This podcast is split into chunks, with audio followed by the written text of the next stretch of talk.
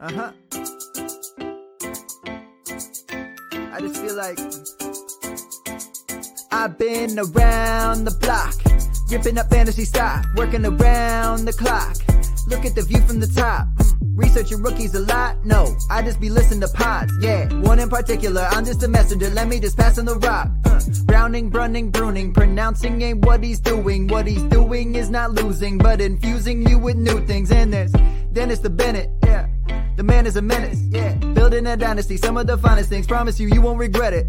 Sly as a fox, cultured in pop. Give him his props. Here is a thought. Here is a box, and you cannot compare them at all. So don't even try. Careful with the news, but when you use a take, I take up Tony Fire. I mean dire because anyone else is a huge mistake. Whoa, fantasy round table, fantasy fantasy round table, yeah. fantasy round table. Come take a look at the crown, baby. Hey, fantasy round table, fantasy fantasy round table, Woo. fantasy round table. Come take a look at the crown, baby. Go. What is going on, everybody? Welcome to another episode of the Fantasy Football Roundtable Podcast, brought to you by the Pigskin Podcast Network, which you can find at PigskinPodNet on Twitter, or you can search the hashtag TPPN. As you've been seeing us talk about since Friday, it is our 500th episode, which seems a little crazy to to say that. As I said, I believe I said on Friday out loud that we have recorded 500 of these things. Uh, it is insane. For today's show, we will talk a little bit of NFL news. We have got coaching hires just popping up here as we are speaking. We will talk about possibly get to some rookie prospect profiles, and we're going to talk a little bit about just you know what's going on in the past 500 episodes. If we can sum that up in an hour. As always, though, it is Monday, so Dennis and Matt are here with me. Gentlemen, how are you guys doing? Man, it's not just any episode. It's a big ass episode. Number 500. I, when we realized this, we were coming up on that. I couldn't believe it. It was just, it's a crazy number. Yeah, I mean, it seems hard to believe. Just uh, makes me feel old. really does. With me around, you guys should never feel old. I mean, Dennis was your age, Matt, when we started this podcast. You know, it's believable. It's you know, it's it's funny. I was talking to someone about this the other day because you know they reached out and they're like, "How how do you guys do 500 episodes? What have you guys been doing this for like five years?" It's like it's I don't even actually know how long it's been. Four, maybe. Four. I I, like, think we started in hmm. 18. I was like, when you put out, I mean, there was a one point, and it may seem crazy to people now, like any new listeners who have only heard us really go on like three times a week now. There was once a point where we were going on five days a week, so that adds up quick. I well, mean, it's that, uh, that point was in October, let's be honest. yeah. Well, I'm even talking about like I think last year we did we were doing five shows a week, weren't we? I think we were doing four. Yeah, four or five. Okay. I know for a while there we were doing five because I remember we were doing this show on Wednesdays, and as soon as I got done, I had like an hour before I had to get ready for Debbie debate, and then we had the Thursday. It was just, eh, I mean, there's a lot of shows, but there's a definitely a lot that has changed. I mean, uh, going back and listening to those first episodes, right? I talked about on Friday, I didn't realize the severity of having like a good microphone. Or times you could hear like my neighbor mowing his lawn as I was trying to talk about things. Uh, it was it, it's it's been a it's been a fun 500 shows, kind of like I guess you know. Dennis, is anything that stands out to you? I mean, I, I I, know who my favorite guest was. Like favorite guest, like what was the things that I, stand th- out? I think it'd be funny if somebody, maybe there's a, a, a tool or an app that somebody could go back and, and pick out how many times we heard uh, Bruning say, Did you guys hear that thunder? Not only that, I remember all the time, and I don't remember if that was when Matt was here or not, but my kids, because I was always worried you could hear my kids screaming. Because back then I used to record in a different room where I felt like you could hear everything, and that was my kids were my, my kids are amazing, well, very well behaved now, but back then they were running around like someone was committing murder at my house, and I would always like. I'm sorry if you can hear my kids yelling in the background because I could hear them like they were standing right next to me. Yeah, it was a. I remember because there was one person who reached out to me a long time ago on Twitter. It's like, bro, we can't hear your kids. You can stop apologizing. I'm like, I don't know because I hear them. So Look, Or how many like- times I've frozen? it's like Seinfeld. Nobody remembers the pilot. They just remember the soup Nazi. We're into the soup Nazi era. Yeah, I mean, look, I'm going to be honest. I'm kind of glad that people don't remember those first ones. I did, you know, I did a really good job, though, I think, of plugging in some like quippy little sound bites here and there, which was a lot of fun. I will admit that I don't miss at all. Like when I first started doing this, when me and Dennis first started doing this together, we didn't have the video. So there was a lot of like not knowing when the other person was going to finish talking because we would just, I would record straight like onto Audacity. And so there was sometimes that we would have like long pauses. And I didn't realize like now editing is so simple. Most time we don't edit anything out anyways, but if there's ever anything, I have like a little thing, I just mark it, good to go.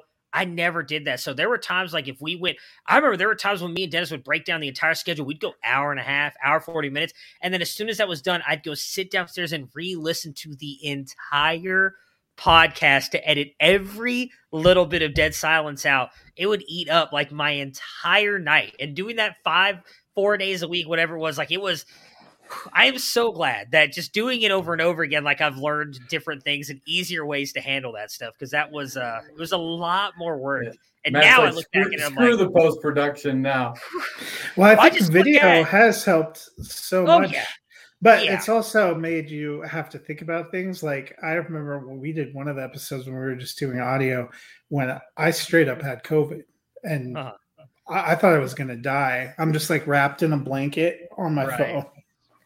Yeah, I mean the video part does suck because now we have to look at least somewhat presentable every time. I guess I can't come up here, you know, like if I was not that I did, but if I ever recorded naked, you guys would have no idea. I'm just sitting here chilling, you know, just doing whatever I I'm want. naked from the waist down now. Hey, you know, we all are. Have you ever seen those uh, business videos where the guys stand up and it's like their business suits or, or their shirts are tucked into their boxers? Like, we never had to worry about that. Really don't, because again, it, it's cut off here. But yeah, it's a, it's just funny thinking, going back and thinking about all that stuff. Because, like, if only I could just like send a message back in time to, to, to beginning podcasting, Matt, and be like, bro, you don't have to make this as difficult as you're making it. But, you know, for me, I'll say like we've we've had a ton of amazing guests come on, people in the community. We've had players come on, ex players. I've got to say that my favorite was obviously the man with the jersey sitting right behind you there, Dennis Archie Griffin. I still hate. I've I have that saved on my computer, and my microphone was such crap back then. Like I could hear the echo a little bit, and I hate it because I feel like it ruins the experience for me when I go back and listen to it. But uh, that was probably by far my favorite interview we've done, player person we've got to talk to. Is there one that stands out for you guys? Is like something that's just kind of like a really cool moment for you when we got to sit and talk to somebody? You know, I really enjoyed having Archie on. I think what was fun about that is that, you know, he doesn't play fantasy football and he doesn't really do any podcasting kind of stuff. So he was just like, hey, let's talk about Ohio State, man. I love it. He was because he loves Ohio State football to this day. And uh, having him on was just just such a blast. You know, I I've enjoyed some of the people we've had on. You know, Marcus Grant, Bob Harris, Bob Lung, John Laub, uh, Chris Stoops, Ricky Valero. We've had some really cool people in the industry on who's come on and uh, you know make me feel like I need to work harder to step my game up. It, it's really exciting to have guys like that on. You're muted, Matt. Apparently, I didn't learn to unmute myself. Some things, some things remain consistent. Hey, if if we're not consistent, you know, at least at least, at least we have that, right? Your, your paranoia is your kids in the background. My paranoia is some some calamity is going to befall the background, and I'm going to have have it open. Uh, I've really enjoyed all the guests we've had. The um, you know, I feel like I learned so much uh, from that, and um, you know, they've really given us a lot of insights. Dennis hit hit on a lot of them that were great. It was really cool uh, being on with with Archie Griffin as well. Um, I've always gotten a kick out of John Laub too. He's so high energy. Um, those those hours just fly by. Yeah, I, I, will say talking with John is always a ton of fun. I, I, remember the first time we had him on because I didn't know he was a Broncos fan, so it's kind of cool to listen to you two talk about like your love for the Broncos. And yeah, he just like I feel like I mean there are times that I definitely am I'm on here and I'm tired, but I feel like I'm usually pretty energetic when I do this. And John just takes it to a whole another level every time. Like I I love his passion and everything. He's the one person I'm really sad I did not get to meet in Canton this year. I know he was there, and somehow we just always missed each other, and I didn't actually get a chance to meet him. But I am hoping I get a chance to meet him in person this year at the expo because he is uh, so, yeah he's a lot of fun. to Play in the Kings Classic. Funny John Laub story. So I know John Laub was was in Canton because I did meet him. So I come down in the morning and I'm in the lobby there, area there, getting ready, you know, the whole breakfast buffet kind of thing. Man, and I I hear the I I hear I'm like, that fucking sounds like John Laub, and I'm looking around like, and all of a sudden, dude, you don't realize how big he is, man. He's probably he man, it felt like he was six foot five. Dude is big. I was like, John, and he's like, Dennis, and I'm like, oh my god, we happen to be staying in the same hotel. So he didn't actually make it to the expo the following day because he was headed out on, on Saturday after the Kings Classic. But man, it was wild. He was like right there in the lobby, and I was like, "Man, John." But yeah, I would not have. Uh, I would not have expected him to be big. Maybe it's just the way that his. Well, I feel like that's everybody. I remember meeting so many people at Canton this year, and it's like, holy crap, you are taller than I expected you to be. Like every time I see somebody on here, you expect him. Like I feel like I'm somewhat average height, and I'm like looking up at everybody at uh, at Canton, which was a a little unfun for me. But uh, Matt, if uh, I hate being the short one, that's the one thing I hated. At least I had Colin. Me and Colin, we stand strong together. It's like five ten ish. 5'11 with the pointy hair. It's the only reason I spike it up all the time. So I have a half an inch on Colin. Uh, what uh, if there's one player, person, anybody that you can interview in the next 500 episodes? Who would it be? We got to start working on getting Peyton on. Peyton? I think he'd be an amazing guest. I really do. It'd be a lot of fun. Supposedly he lives here. I keep hoping one day I'm gonna like run into him at the grocery store, but I, I probably don't shop at expensive enough stores. Yeah, probably not. you, you don't strike me as a gold foods kind of guy. No. Um, it, boy, if I could have any player on or retired player, I I think I would like to have. I'm trying to think like who comes off as being like really funny and engaging. Like, you know, Austin Ekeler has really embraced fantasy. AJ Dillon has embraced fantasy. Um, and and I think more and more guys are starting to more and more players are starting to get into fantasy. I think it would be fun to to have somebody like Tyreek Hill on. I think he would be uh, I think he would be funny because he seems so goofy on the sideline. Baker Mayfield, now he's probably not coming on because we got him as a you know low QB two. Um, so he's probably not going to come on. He but. should have come on last year when we had him as QB one. QB twelve for me every single year. Um, but you know, I don't know. I'd like to. I would. I think it'd be be interesting to maybe have someone like Bruce Arians or Dan Campbell. Some of these don't give a shit kind of guys, because I think you know they they because they would come on and they would make fun of us. They'd be like, oh and, and I think it would be cool to kind of convince them that, like, look, what matters to you is points, and what matters to us is points. Just how we calculate the points is different, is all.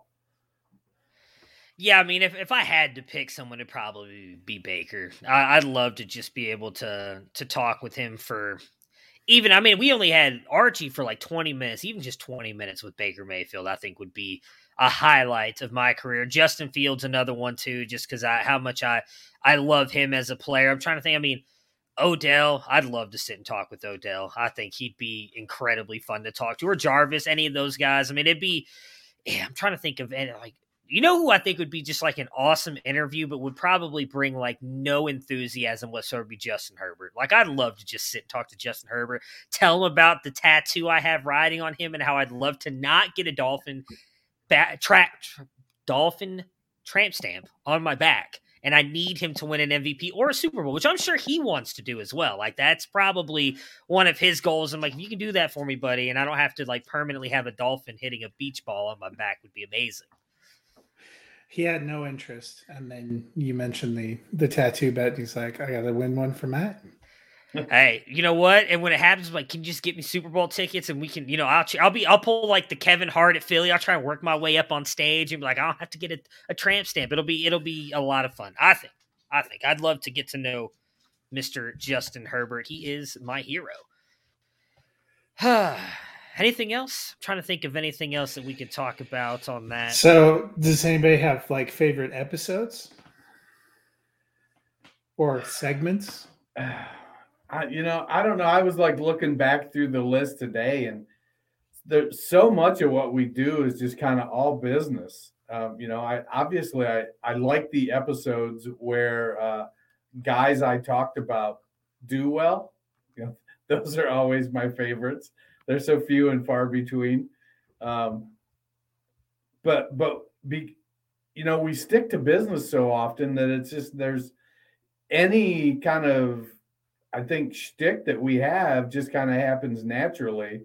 We don't really do bits or anything. You know, now that Matt doesn't do sound drops in post production anymore, uh, not that he should start again. I I fully understand. I you know I've, I mean I've i feel like we bust it, each other up at least three times an episode. There's yeah. there's some there's some interesting times when someone says something like I feel it's the perfect time to drop. Then I always forget where it's at, and it's a little bit harder to do. That's probably not hard to do. I just need to write it down. I just get so kind of. I mean, I can barely, I can barely read right most of the time. Like I got this show sheet that Matt, Matt spends all day on, and I'm up here and I just like butcher every other sentence, and I'm like, and then try to write down stuff to where to insert drops is probably just you know, it's not it's not great. I can you, barely host. Need to get you one of the one of the boards where you can just hit a button and it while while it happens. I need to do it I, live. I used to have the. I still have it somewhere. So the one hashtag goals for 2022 season. I have the one that Barker sent me somewhere. It's just getting them up right, and then I have to like make sure I do it right on my computer. Because my luck, I'll like program the wrong sound or something on there, and it'll be completely inappropriate. And I'm like, well, and that was live too. So you know, we'll figure out how to edit that in post, I guess. So uh, yeah, it's it's one of those things. Um, trying to think of a favorite so, episode for me. Do you remember what uh, what my first episode was? I don't. I feel like you've been doing me. it forever. So it was you and me talking Game of Thrones. Was that it? I that you know I very first one. It was like we, I think we did it all, probably over two hours. We were getting ready yeah. before we knew the horror that awaited us in season eight. Uh, but talking about all of our hopes and dreams, and I will never forget that. I thought I think my wife thought I died. I was down in the basement so long. She's like, "Are you still on that call?" Yeah, I still have the uh, the intro for that on um, because I created like a whole intro just for that episode, and I still have that on my computer. I saw it the other day, and I was like, "Oh, hey, I remember this." We've done a lot of. That's probably the one thing. This Pop culture probably corner. some of my favorite episodes, just because we get to talk Marvel, and then we've had people in here like Austin has jumped in every once in a while and talked about different stuff with us. I, I do love talking about that stuff, getting getting all choked up over Iron Man passing away. If, I'm sorry Spoiler alert if you haven't watched that at this point. It's been three years. But, it's been three years now. LeSean McCoy waited three hours. Yes. I mean, I don't even think he even, waited three hours. He waited like three minutes. I know that happened, and, and I, I like, I am not part of the pop culture corner, and even I know that happened. But yeah, it's it's definitely been a lot of fun.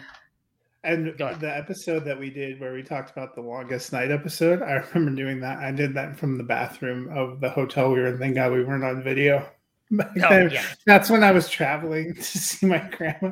Let's see, oh, like, yeah, you were yeah. in the bathroom for a long time. I was like, I was talking to somebody. Just like, God. I mean, I've been called worse. I'm just kidding. Anyway, so yeah, it's it's been uh it's been a fun ride for sure. Hopefully, there's 500 more of these in our future. I'm excited to see because things it's it's definitely grown a lot as well from episode one when I remember putting this up on oh, what was I using? I don't remember what I used to use back then with like our five downloads to. I don't want to talk. I don't like to. It was Spreaker. Good job. It's sad that I don't remember that, but you do. Uh, I um to now, which I don't like to broadcast our numbers, but we do fairly well, at least in my opinion, for for the downloads that we get every episode. So I do want to say thank you to all of you. It's continued to grow. Why you listen to me mostly, I don't understand. I understand why you listen to Matt and Dennis, but I appreciate you know every single one of you that have stuck with us for 500 episodes because to me that is a really cool mark. It's not something when when I started this, when, when you know Dennis and I talked about this with Matt for those of you who don't know, like Matt was the one who got me into writing and everything at FLA. Used to be my editor. He had me do Cleveland Brown stuff and then allowed me to go into fantasy stuff, which at which point Dennis joined us and he did his down to dynasty stuff. And that's when he started gaining a lot of popularity. He was the one who suggested us do a podcast. And I started up never sitting in my little guest bedroom listening to my kids scream, thunder, lawn mowing. Did I ever think we would make 500 episodes? Here we are. It's been really cool. So, anything else you two want to say before we jump into actual NFL stuff now? Oh, look, Dennis. Dennis picked up my curse. I I I think Matt and I double clicked almost simultaneously. So when we started, I was like, oh, you know, there's all these writers for we had started the uh, fantasy football roundtable uh, group from FLA, and then we were starting a league. And the whole concept was like, hey, man, there's like 12 of us. We'll be this fantasy football roundtable and start a show. And that way, no one person will end up having to carry all the weight for the show. There'll be multi, we can always have two or three different guys on. We can do shows and, and, and then Matt just did like every show. It's like everybody, myself included, was like, "Oh, I got kid stuff. I got this. I can't do it." And then it was like Matt's like, "You know, I get off work at like two o'clock in the afternoon." He was posting episodes by three thirty, and it was just like episode after episode. He was like a machine. Still is. You know, the funny thing about that, like, I don't think I've ever told anybody this. I keep knocking my camera. You can see my wonderful little airplanes thing back there to kind of limit the uh the sound buffer. So on my like really difficult days of work, I kid you not, this is again where the the post editing made a lot of fun. There were times that I would fall asleep while I was recording because I was so tired at times. And like I'd be talking, and then my wife would come up and be like, Hey, you okay? I'm like, Oh God, how long was I up here? She's like, For an hour and a half. I was like, well, let's go back to where the uh, the sound wave stopped, so I know when I fell asleep, and let's figure out where I stopped, so I can start back up again. That was uh, back in the good old days. Now, the kids, yeah, you. That's what happens. That's what happens when you get up at like one a.m. to go to work. That's true. Now it's 3 a.m. It's been a little bit easier. Those those two hours. It, it, well, it also helps that my kids like are actually going to sleep now at a decent time compared to like staying up all night and all that other good stuff. And you know, just generally being well behaved. So that that's very helpful. Very very helpful. So speaking of well behaved people, Mike McDaniel, one of the very seems very respected coach, especially players coach. A lot of the 49ers uh, players were tweeting out congratulations to him. Is I believe it's being finalized or has it been finalized? Is going to be the head coach of the Miami Dolphins. I believe that one's finalized. So he will be the head coach of the Miami Dolphins. He's the quote unquote offensive coordinator. I know obviously Kyle Shanahan gets a lot of the credit for the way that the offense runs, but he is the run game coordinator for the 49ers, which probably means good things for whatever running back is drafted because I don't think it is going to be the Myles Gaskin show there anymore. But Matt, what are your thoughts on Mike McDaniel getting a shot? Young, too. He's he's been with Kyle Shanahan for like over a decade, right? Like 14, 15 yeah, years, well, and he's not even 40 years old yet. He actually started working for Mike Shanahan uh, in Denver and went with Kubiak to Houston uh, and was with him for a while. Went back with Mike Shanahan in Washington, which is you know Kyle. Sometimes you got to wonder about that. What Washington, why why they weren't more successful? Because at one point in time, I think they had McVay, LaFleur, Mike McDaniel, Kyle Shanahan, yeah, all, all there, and somehow it just never worked out. And then he proceeded on with Shanahan to Atlanta and San Francisco seems like an interesting hire. I think we have all been curious to see if the Dolphins can uh, get the most out of Tua uh, and some of their pieces on offense. So it makes sense that they kind of went with the younger offensive head coach to try to make some inroads there. And I'll be excited to see what he does. One thing you would say through all those systems he's worked in, they've always had a good and consistent run game, which is something that's been sorely lacking in Miami. I'll be interested to see what kind of backs maybe they try to get in free agency. Do they draft somebody? Can they maximize the potential of a Myles Gaskin? Now, for a number of years, he was just qualified. His title was offensive assistant. But for the last four years, he's been the running game coordinator or offensive coordinator for San Francisco. In those four years, San Fran has had two years of top six running back production and then two years outside of the top 12. I think it's a situation where at, at I think he's like 38 years old or 36 years old. The the proof is going to be in can he delegate? He is how 38. Much, how much is he going to be able to give up? Who's he who's going to be his offensive coordinator? Um, I feel like whoever his offensive coordinator is is going to be somebody that's kind of the quarterback coach type of person. He'll he'll stick with his bread and butter run game. Um, creation, work work in. You know, one of the things I read today, uh, I think it was it wasn't Albert Breer, who was it? Um, said that Shanahan would go and spend the beginning of the week working on the passing game, and then on Wednesday he would then bring McDaniel in, whose job was to put together the run game for that week. And then by usually by Friday they would have it nailed down uh, because he was basically so creative and he trusted him like he was a ball boy for Mike Shanahan, uh, I believe, and so he was an intern. Yeah, and it's like he, he kind of has that. I, I think it's like a little brother type complex uh, with with uh, Kyle Shanahan, and that's and Kyle has always kind of brought him along wherever he's been uh, because he believed in him as a coach. Now, it'd be I, I kind of am. I, I know that the the desire is for them to bring in a big splashy running back, but they didn't do that in San Francisco, and so I don't know that I necessarily expect that. It would be wild to see with Salvon Ahmed and his explosiveness. Can he get something out of that? I'm not totally con- I'm not totally buying into the fact that they don't try to move on with the running backs they have. Um, you know, they'll probably bring in a free agent, somebody to take the Mal- Malcolm Brown role. I don't know if Brown is going to be back after being injured, but I feel like they're going to need a short yardage guy. And maybe maybe he inputs somebody in the Kyle Juszczyk kind of role. Uh, I know there's some talk about uh, how how they use the tight end, what kind of thing can happen there. You know, Gesicki is well, I think is he a free agent or is yeah, he is a free agent, and that's a big there are a lot of questions about Miami personnel that kind of have to be answered. Will Fuller never really worked out as a free agent. You know, Waddle never really worked out as be a there. draft pick either. Buddy, Bazinga. Maybe Duke Johnson will stay. Maybe you know they did. sign I think they did sign Duke to a two-year deal. He, no, all joking aside, he actually looked really good in that offense that they were running right. at the end of last season. He looked like he still had some juice left. Well, I mean, he's had a couple years off, so it's not like he's had a lot of wear and tear these past couple seasons.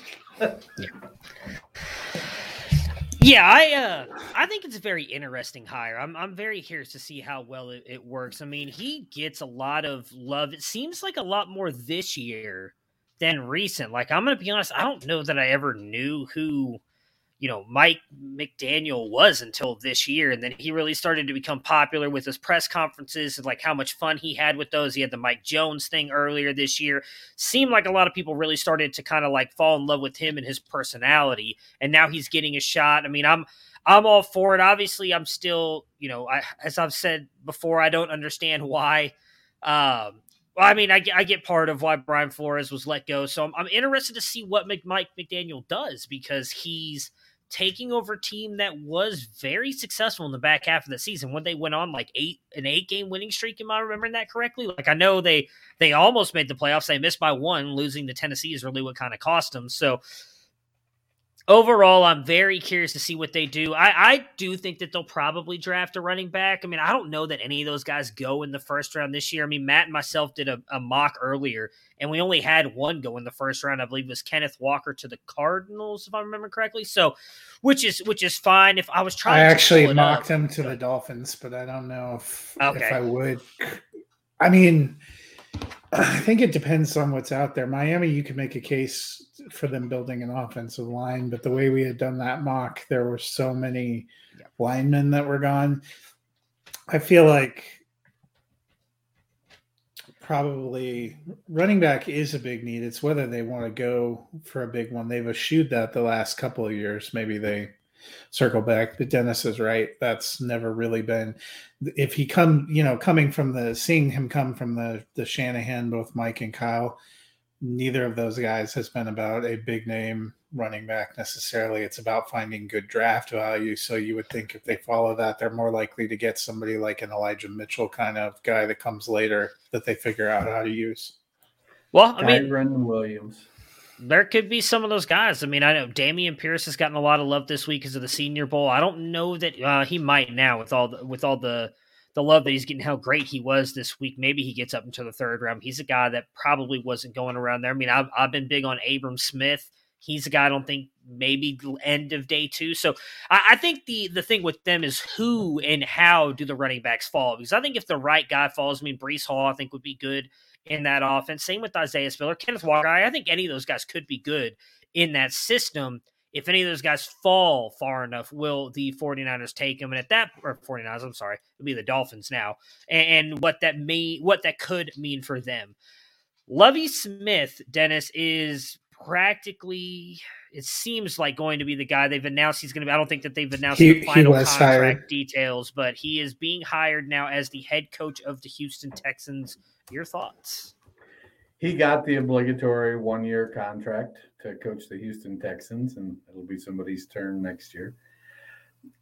You know, I I think Lovie is a pretty good defensive coordinator, but after he left the NFL before and went to Illinois, now as a Big Ten guy, I grant you, there's not a high bar for success at Illinois uh, and I think he was like six and thirteen or something like that, or it, it wasn't a, a, great record at Illinois.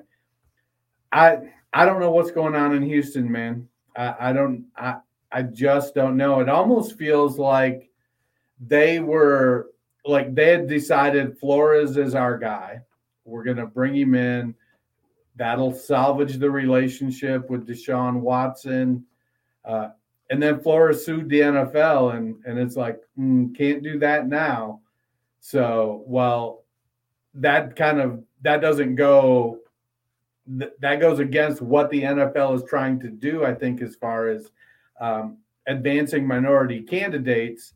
Uh, I do think it's probably you're probably not going to make an offer to somebody who has a, a, job offer to somebody who has an active lawsuit against you. Um, unless they'll drop the lawsuit. But Lovie, you know, I feel like it was just it's a situation that's shitty, and I think it's shitty because of the front office. And I think there are guys like Eric Bieniemy who are like, "Nah, thanks, I'm good.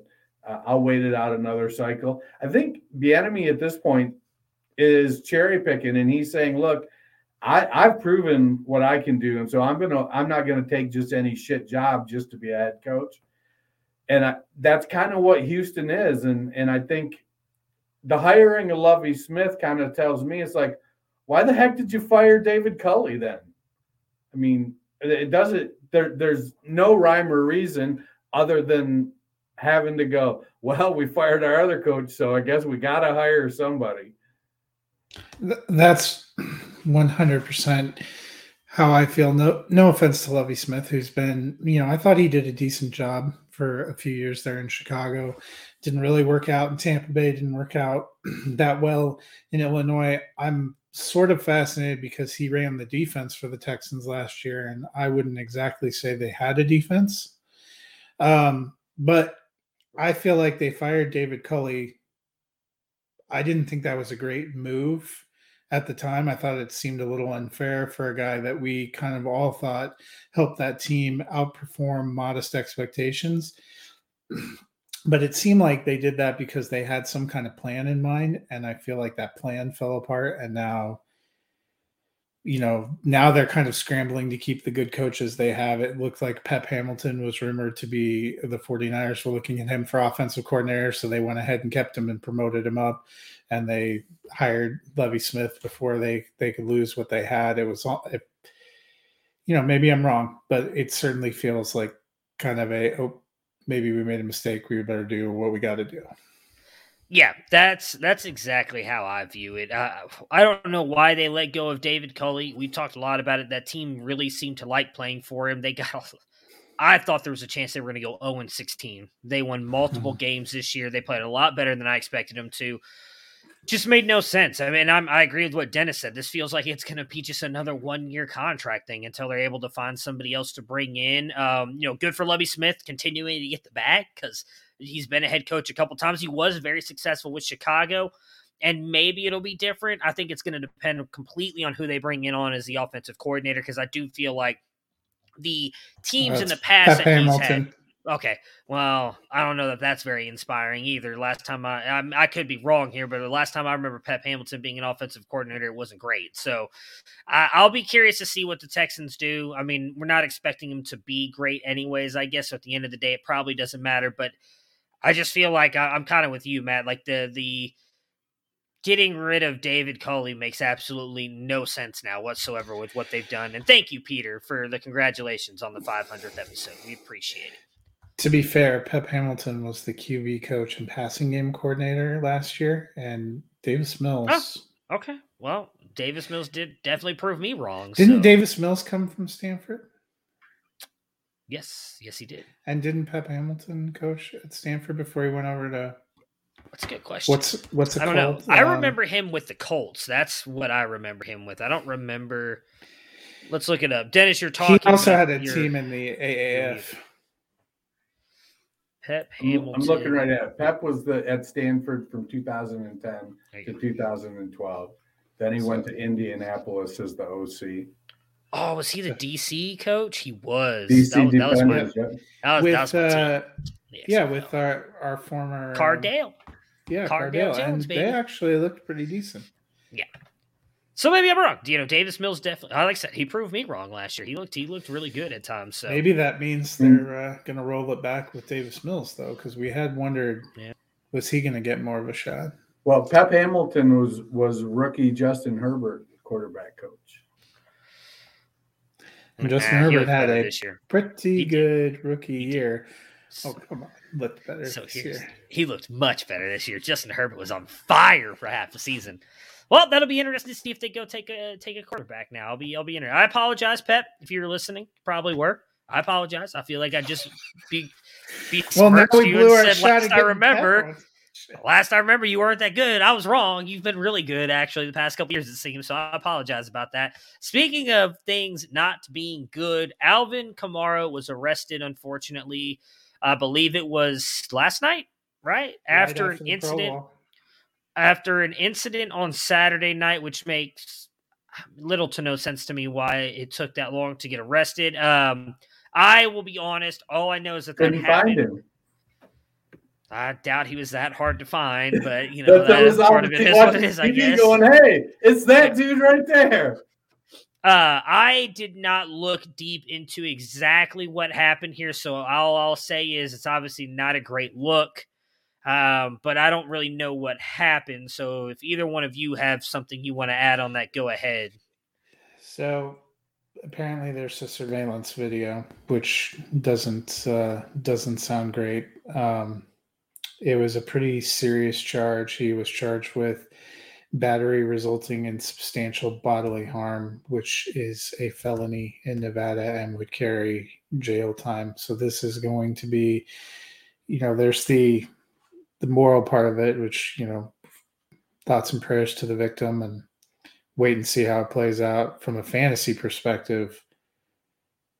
That's something you're gonna have to watch very, very closely.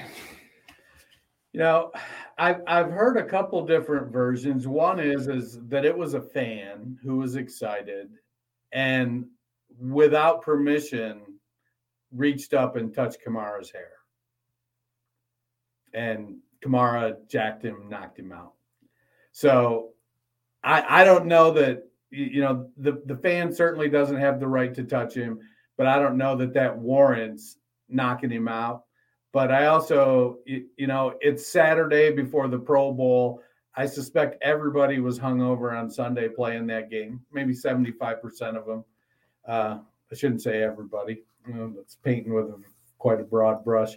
But I mean, they're out at a club in Las Vegas before the Pro Bowl. Uh, you know, nothing, not a lot of good is going to come from that.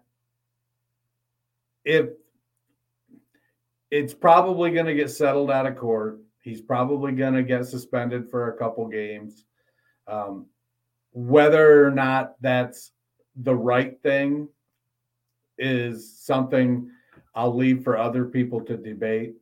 But you know, it could be more serious. Maybe the person, maybe the video doesn't show uh, the guy doing touching Kamara's hair or anything, or or maybe it doesn't show any sort of pro- provocation I don't know. It's uh, it's not a good. You don't want to put yourself in those types of situations. Yeah, I mean that that's the big thing, right? You don't want to be in that kind of situation, but if, if, what you said is true, Dennis, and that he touched Alvin Kamara, I mean, I'm someone who, and if I don't know you, I really don't want you touching me, and I don't have, you know, magnificent hair like Alvin Kamara does. So, you know, everybody's different with that, and I don't want to make an excuse for him, but obviously, I, I agree. There's, pro- I mean, if they're in a club and it's that late at night in a casino, whatever they were at, I'm sure there was drinks flowing. Not everybody's probably thinking clearly, including the person who touched Alvin Kamara. So, still, it's a bad story all around. You'd like this not to happen. Um, obviously, as Matt said, hopefully the the victim is going to be okay, and, and you know we'll see what happens from what this means for Alvin Kamara. I, I, we can't, you know, we'll see. I, I don't want to project and say, oh well, he could be in jail, suspensions. We'll we'll talk about that when it happens, but just still still not a great look. The one thing I will say is. We have never heard one inkling of bad stuff about Alvin Kamara off the field, so I don't think this is like some kind of trend or anything like that. It seems to be just kind of a one off bad incident. And I will say, I tend not to try and judge people off of one bad move, especially this could be the worst thing that Alvin Kamara has ever done in his life. So we'll, we'll we, we're not going to judge him. We'll continue to see what happens. Dennis, it is Super Bowl weekend. What is one way some people can win some money this Sunday? The moment we've been waiting for since September is finally here. In honor of the big game, DraftKings Sportsbook, an official sports betting partner of Super Bowl 56, is giving new customers 56 to 1 odds on either team. Just bet $5 and get 280 in free bets if your team wins. DraftKings Sportsbook is now live in New York, meaning you can bet from almost a third of the country. If Sportsbook isn't in your state yet, play DraftKings Daily Fantasy Football Contest for Super Bowl 56. New customers can get a free shot at $1 million top prize with their first deposit. Download the DraftKings Sportsbook app, use promo code TPPN, and get 56 to 1 odds on either team. Bet just $5 and get 280 in free bets if your team wins. That's promo code TPPN at DraftKings Sportsbook, an official sports betting partner of Super Bowl 56. 21 or older, minimum age and location requirements vary by jurisdiction. See DraftKings.com slash sportsbook for full list of requirements and state-specific responsible gaming resources. Void where prohibited. Get a gambling problem? Call 1-800-GAMBLER. In Tennessee, call or text the Tennessee Red Line 1-800-889-9789. In Connecticut, call 888-789-7777 or visit ccpg.org slash chat. In New York, call 877-8-HOPE-NEW YORK or text HOPE New York 467-369. I like the other way we did it better. Good old Hope, New York. Gotta love it. All right. So let's talk a little bit about some rookie profiles here. We're going to do running backs. Uh, and we're, we're going to talk about probably the three top guys for everybody. Matt, since you've been going first, I'm just going to let you keep that train rolling. You were going to be talking about Kenneth Walker. Yep, Kenneth Walker the third. Uh, probably uh, the one that uh, has maybe the most juice going into the draft because of having a huge 2021 season. He started out Wake Forest for a couple of years, didn't get a ton of opportunities, seemed to look pretty decent when he got opportunities. Um, you know, averaged 5.9 yards per carry, only got 98 carries uh, in 13 games in, in his first year, Wake Forest. Only got 119 carries in his second year, but averaged 4.9 yards, but then transferred over to Michigan State. Uh, and obviously the Big Ten, a huge running conference. 12 games, he got 264 carries, and he went off, uh, had 1,646 yards, averaged 6.2 yards a carry, ran for 18 touchdowns. Uh, you know, he was a finalist in the Heisman voting. He won a whole bunch of awards. Um, was the Doak Walker Award winner, Walter Camp Player of the Year. Um, so probably going to have some of the biggest name value among the running backs because you know of recency and what we saw uh, was a pretty powerful runner. I mean, he was he was impressive in a lot of the things I saw. One of the things we don't get a great sample of um, in college is him as a receiver. He wasn't bad uh, in what he did catch. He had uh, 13 receptions for 89 yards last year. That's just not a whole lot of volume. So he probably profiles as a guy you're taking to just pound the rock.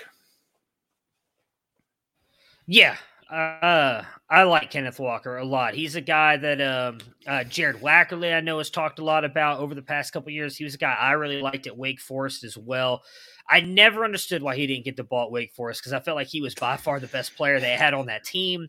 Uh, that was back when they had uh, Jamie Newman, uh, Donavan Greene. I'm trying to remember who the wide receiver was. He ended up coming out and unfortunately not being great. Sometimes these teams just don't know how to use their players, Yeah. and when you see them transfer to a place, it seemed like when he got his opportunity, he definitely made the most of it.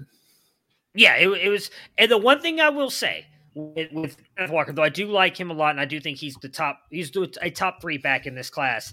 He did get, I think, some help from a guy like Mel Tucker, who Matt you may know was uh, the guy that uh, believed in Philip Lindsay and was the reason that Lindsay had such a great college career as well, which helped him obviously into his NFL success as well. As well, so uh, I, I'm very excited to see what Kenneth Walker does in the NFL draft. Dennis, you have any thoughts on Walker? Now, I, I like Walker a lot. I, you know, my biggest concern with him is will he be able to be involved on third downs, or does he end up getting, you know, painted like a Jordan Howard? Uh, I think he's definitely more explosive. He's got good size. Uh, he can. He showed that he can handle carrying the load. So if he just steps up his game, his passing game contributions to functional, as long as he can pick up the blitz, catch the check downs. Um, I think we get enamored sometimes, like you'll hear from me when I talk about Isaiah Spiller. Uh, we get enamored with running backs' pass catching abilities. Um, but, you know, they're running backs. They're not wide receivers. You know, they need to be good at running the ball first. And Kenneth Walker certainly is that. Yeah, the the one thing I'll say on Walker, I, I am not saying that he is going to be that player, but the one thing I'll, I'll agree with what Dennis was saying is I, I feel like you're hoping he is what Nick Chubb is for the Browns, and that he just gets a ton of volume, is able to get you those yards and touchdowns. Because I do, I don't know that he's not a good receiving back, but the next two running backs we're going to talk about, Dennis Isaiah Spiller, me, and Breece Hall. Have had a lot more receptions on record Well- and, and are used in that part of the game more than Walker ever was. And that's probably the question: Is Walker not a good receiver, or did he not really get an opportunity because that isn't the systems that he was in? I think it's more not the system because there were a few times uh, in Wake Forest that he made some good catches, but I will say he's not like near the top. If I had to grade him receiving wise, I wouldn't even put him in like top five, six in this class. I mean, there's a lot of guys in this class who I think are really good receiving backs, including the next two, Dennis, because I think you have your guy is the best receiving back out of the three we're talking about today. So tell us a little bit about Isaiah Spiller. So Spiller checks in 6'1, 215. He's only 20 years old. He's not going to, I believe his birthday is in August. So he's not even going to be 21 until uh, about the time the season starts. Start walked onto the campus at Texas A&M as the starting running back. Started for three years, um, kind of much like my affinity for quarterbacks who start a lot of games. Uh, Spiller started uh, 35 games for Texas A&M in three years. Uh, he didn't quite get the workhorse uh, workload. You know, he never broke 200 carries. Uh, it, his freshman year, he played 13 games. That was his high water, or no, his senior year, he had a, or sophomore, excuse me, had 188 carries. Um, he broke a thousand yards his sophomore and junior seasons, put up 25 total touch, touchdowns, and he caught 74 passes uh, during his career. They Texas A&M was willing to line him up outside, let him catch the ball out there he's more advanced in the passing game, uh, but he's at the same time a very adept runner, really good speed. Uh, at 215 pounds, he has good power, though sometimes he'll dance around a little bit and try to use his speed more uh, when he should just convert to power and move on to the next play. Uh, I like Spiller a lot. He's he's you know if, if you looked at I think the, the top three running backs I think Spiller, what keeps Spiller from being number one, I, I think, is the uh, the workhorse perception that Breece Hall has. Spiller has the the passing down chops. He's a good running back. Uh, what we don't want to see is like what happened to Duke Johnson, the leading rusher in Miami, the University of Miami history, who ends up in the NFL and is all of a sudden a passing game specialist. Uh, even though Johnson was what 5'10, 209, he you know he wasn't tiny, uh, but you know we'll have to see. I, I, want I'd love to see him get drafted so, somewhere where he can step in. I'd hate to see him end up in a Javonte Williams situation, you know, where he lands somewhere and he has to share like you know if he goes to Seattle for instance and it's him and Rashad Penny and they're splitting everything 50-50 terrible situation. I'd love to see him maybe go to Arizona. Conner and Edmonds are both free agents. I don't think Jonathan Ward is really uh, going to stress the starting situation. So Spiller could step in right there, become the, the starting running back. Houston needs a starting running back, you know, stay close to home. Uh, some of the thing I think that capped his college production is his first two seasons. He had Kellen Mond at quarterback, who while he was drafted into the NFL, he was also had a propensity to run the ball himself, and so sometimes he would keep it on the RPO, hold the ball, uh, and then his his junior year uh, is the is it Devin Achane came in at Texas A&M? Achane, De'Von Achane, uh, yeah, came into Texas A&M, uh, uh, highly regarded as an NFL prospect in his own right. So he was kind of splitting carries there. Um, I think if if I'm looking at if it's a one quarterback uh, draft for fantasy, Spiller probably goes off the board for me at maybe 104. I think I'd still go Breece Hall, um, uh, Treylon Burks. Maybe I go Spiller three, it'd be Spiller or Garrett Wilson, you know, back and forth at three or four. You know, it's interesting that you say that because right now there is a mock draft video premiering on the Campus to Canton channel, and that's exactly where I took Isaiah Spiller. Was at one four. It's a single QB draft. I took Burks, Hall, and Wilson all ahead of uh, Spiller. The one thing I'll say about Spiller, because I agree with you, I think the knock he gets is that they say he's not a workhorse. I think you've got to look a little bit too at the way that Jimbo Fisher runs his offenses. There's another running back, and I can't remember who it is off the top of my head, but in all the years that he's been an er, NFL, a, a, college head coach, he's only had three running backs break 200 carries, and it was Dalvin Cook twice and Trayveon Williams of all running backs, the guy that we all thought was going to be the guy in Cincinnati there with Joe Mixon, and has done nothing. Those are the only two running backs that I can remember. There's one other I know for sure, but those are the only two that I can remember that went over 200 carries. He just he doesn't really have that workhorse back, so I don't know that it's not Spiller can't do it, but yes, that is definitely a knock on him, fair or unfair. I think more of that is probably Jimbo Fisher than Isaiah Spiller. So I get to talk about Brees Hall here, who is, in my opinion, he's the running back one. It is very close for me between him and Isaiah Spiller. I agree with Dennis. Like it's for me, it's whichever way you want to go. I don't necessarily think there's a wrong answer. I think we can all admit that all three of these guys, who are likely the top three for everybody, aren't really RB1 potential, but they're probably consistent RB2s for fantasy, depending on where they go. The big thing will be for like a Hall and a Spiller. If they get a lot of receptions, maybe they jump up into that wide receiver one range. Breece Hall, though, coming into college was not a highly recruited prospect like Spiller was. Uh, he was the 339th player, 22nd RB in his class. He, he was a three star. He got his four star right at the end of the process. Did, though, all the way back in high school show a lot of that receiving chops. He had 32 receptions for over 718 yards, and that's just in two years. Uh, I could not find the other two, but I'm almost positive he had close to like 60 receptions in high school. So he was a good receiving back as well in high school. Comes into college and he was not expected to be the starter as a freshman, but he takes that job over, gets 186 carries for nine 897 yards and nine touchdowns, adds 23 receptions for 252 yards, and then that just continued to pile up every single year. His biggest year being the COVID season in 2020, where he had 279 yards for 1,572 rushing yards, 21 rushing touchdowns, 23 catches for 180 yards. This year had even more catches, 36 catches for 302 yards. So he can do it all. I do not think he is quite as good a receiving back as Isaiah Spiller is, but he is not bad at all. Like it's a very small margin between the two of them. The biggest thing you're going to see with uh, Breece Hall that I think he gets knocked for is he doesn't have that home run speed. I've said it before. I'll say it again. I don't care about that. Like, if you have that, it's a plus. It's definitely a feather in your cap, but I don't need my running back to take every single run to the house.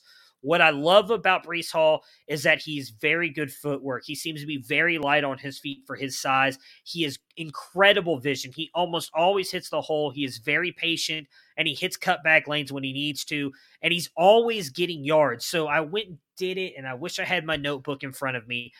I've gone back the past four draft classes and done a no gain loss ratio for every single running back. I've done like, I think Last year's class, I did 10 of the running backs. I mean, pretty much Breece Hall. I have not finished this year yet, but his freshman season and his sophomore season both came in at 11%.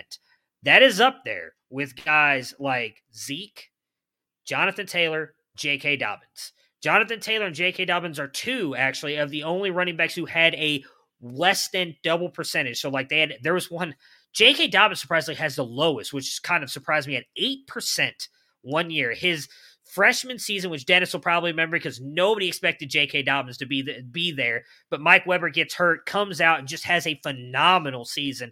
8% of the of his runs went for no gain or loss.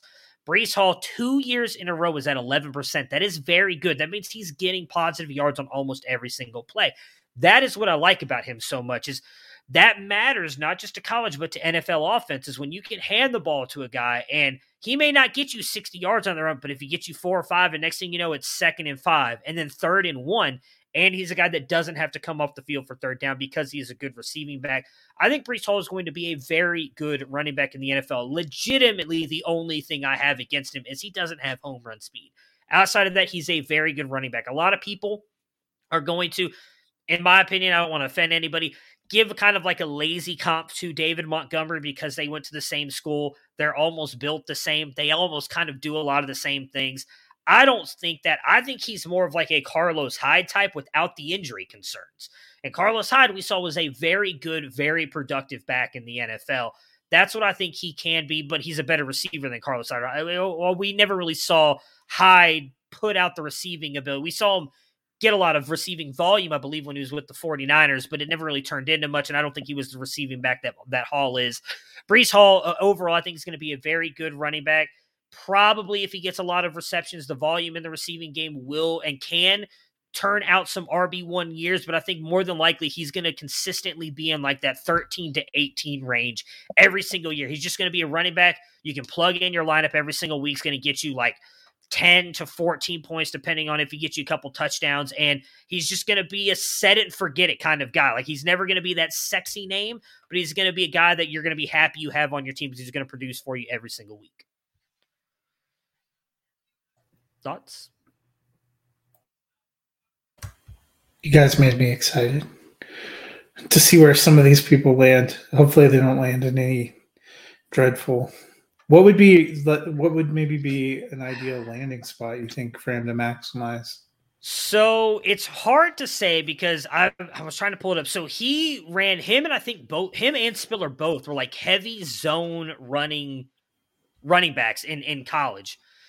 And now I don't know. Miami was one of those, but I don't. I, I don't think, and maybe it's just me. Up to, I don't think they do a lot of zone running with the 49ers. So I don't think McDaniels is going to keep that. Like I think they ran like 75% zone running out of Miami when Brian Flores was there. But Atlanta is one of the highest zone running teams. And obviously, if either one of those guys lands there, that's a great spot with what we've seen with Arthur Smith. Um, I still think Miami would be a good spot. Arizona is another spot that has done a lot of that as well that I think would be a good spot. I mean, I know they've still got Chase Edmonds there um, and someone that is, or Conner has said he wants to go back there. I don't know if they keep him there, but I, I do think that Cliff Kingsbury seems to want that running back that can do it all. And I think if either one of those guys were to go there, as long as he doesn't, I've done a lot of these mocks where like I do like these predictive mocks on different things and like Breece Hall keeps landing with the Ravens for some reason. I would hate that. Like I, I love Dobbins, and I think he he take that backfield. Now we've seen what Dobbins and Edwards have been able to do together. Maybe he takes over in that Edwards role, but uh, I honestly think wherever he goes, he likely has a chance to produce, as long as it's not to like the Giants behind Barkley or Titans behind Henry, anything like that. Dennis is right. Both Edmonds and Conner are free agents. Ah, okay. Well, even better.